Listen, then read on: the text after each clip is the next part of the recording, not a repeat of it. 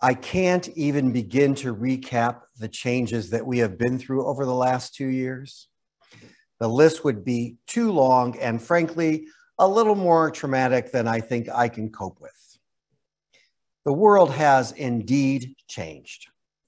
Certainly, in some ways, changed for good, and yet, in so many other ways, the challenges have been unbelievably challenging. And some of those changes will change all of us forever. All of this has impacted each and every one of us. How could we have gone through all this? How could we go through what's happened in the last two years and not be changed? It can't be. Somehow we've all been changed. Some of us, some of our dearest loved ones, have passed on from the existence of this life. Children have grown.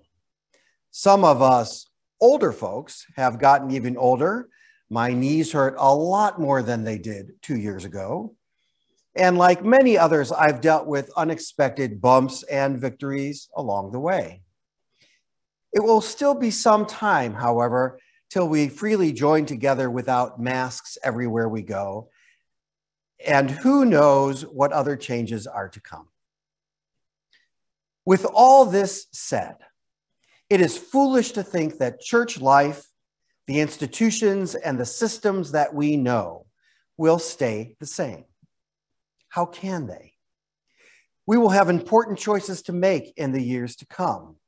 What we are keeping and what we are shedding, what new things we will try, and what we will learn when some of them inevitably fail. What's the balance between being responsive and being intentional? What's the balance between working to ground ourselves in the comforting understanding of how things have been and how can we be more nimble with the seemingly endless shifts grounding beneath us? As individuals, families, and religious organizations, we've spent a lot of time over the last few years responding or reacting how do we switch to worship online? How do we do RE? How does our Zoom bill impact our budget? I feel like the time has come to be a little less reactive and a little more intentional. And I can't process this desire about being more intentional without addressing what it feels like, what feels like a primary question right now in congregations all over the world. How do we balance our own need versus the overwhelming needs of what's going on with everything that's going on all over the planet? In pondering this question in the last couple of weeks, a sentence came out of me one day when I was posting something to Facebook, and it says, If we get lost in our own lives, who will tend to the world? If we get lost in our own lives, who will tend to the world? It's so easy to get lost in our own lives right now. I've moved away from people as they walked past me. I've been concerned about shaking hands and using hand sanitizer as soon as I get back in the car after I leave the grocery store. These and so many things have worked to push me to tend to my own life. But frankly, as Unitarian Universalists, if I really believe in the faith that I claim to practice, I must also tend to the world. This calls on us to turn our gaze from the past and from what, what we have known to the present and the future. A present and future that very few of us could ever have imagined. But it's not the first time we Unitarian Universalists have had this thought the thoughts of looking to the future. Carl Seaburg, minister, scholar, writer, editor, and longtime staff member of the Unitarian Universalist Association, when talking about Clarence Russell Skinner, who was a minister, teacher, writer, social activist, and widely regarded as the most influential Universalist of the first half of the 21st century. Seaburg said, Clarence Russell Skinner, what he was doing for his time and challenging us to do for our time is continually reshape the churches that we inherit, whether as ministers or as lay people, so that they can face up to the new challenges and opportunities of the days that lie ahead.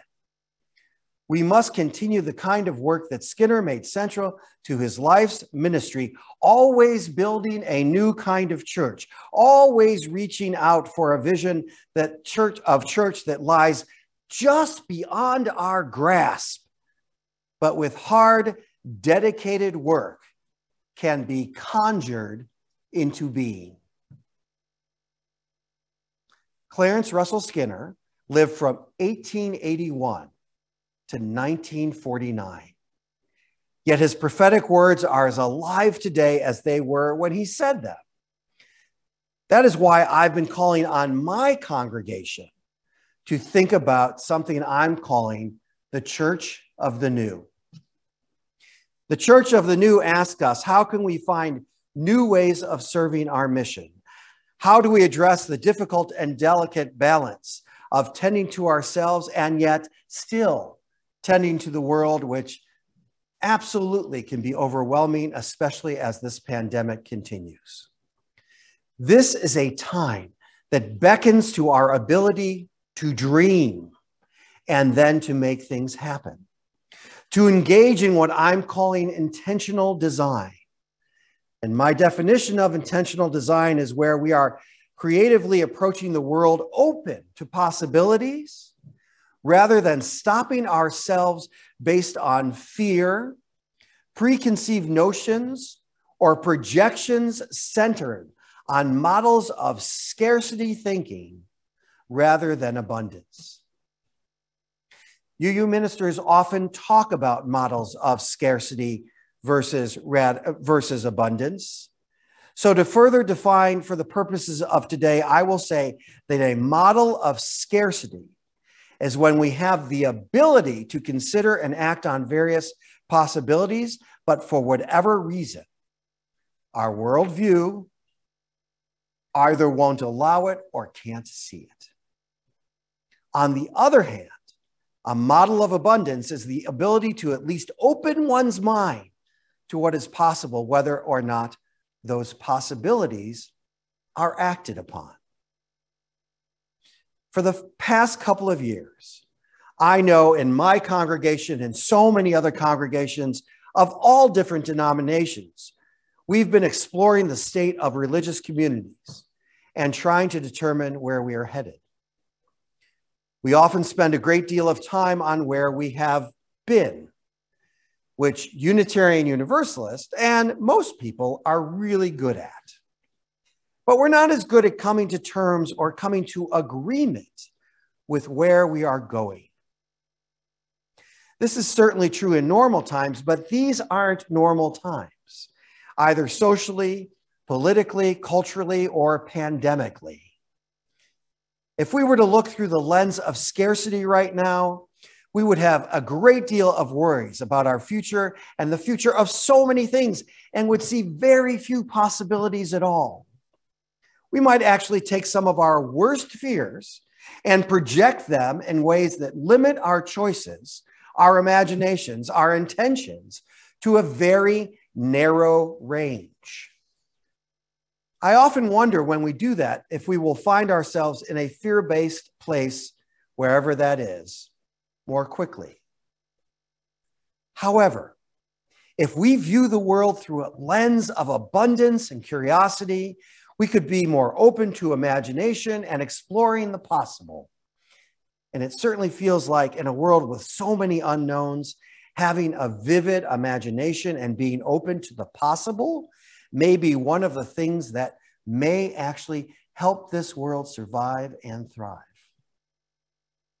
I want to acknowledge that there are plenty in situ- people in situations where their life circumstances make a model of abundance so much harder. So there's a privilege that comes with a life that has abundance in our choices. So as we move forward in our communities of faith, gratitude is something to consider because of our ability to make the choices over models of scarcity into models of abundance. Now, with all this in mind, here's the thing I don't think we can fully live into our intentions if we can't allow ourselves to imagine something other than what we already have. Let me say that again. I don't think we can fully live into our intentions if we can't allow ourselves to imagine something other than what we already have. In talking about the church of the new, we are dealing with so much unknown. We often talk about the abundance of challenges we faced in the last couple of years. What we're a little short on is talking about the abundance of possibilities. How can we, all of us, open to what is possible? Opening to the possible could allow us to find ways to fail spectacularly, which again is always a possibility, yet it could also allow us to go in ways we may never have thought possible. I'm not saying we should try every idea that comes into our heads. That would be a waste of time, energy, and resources. What I am saying is if we have the privilege of choice, of abundance, of being able to explore our imaginations, we shouldn't waste it, or worse yet, thwart it by projecting an end result that may never occur or even need to be.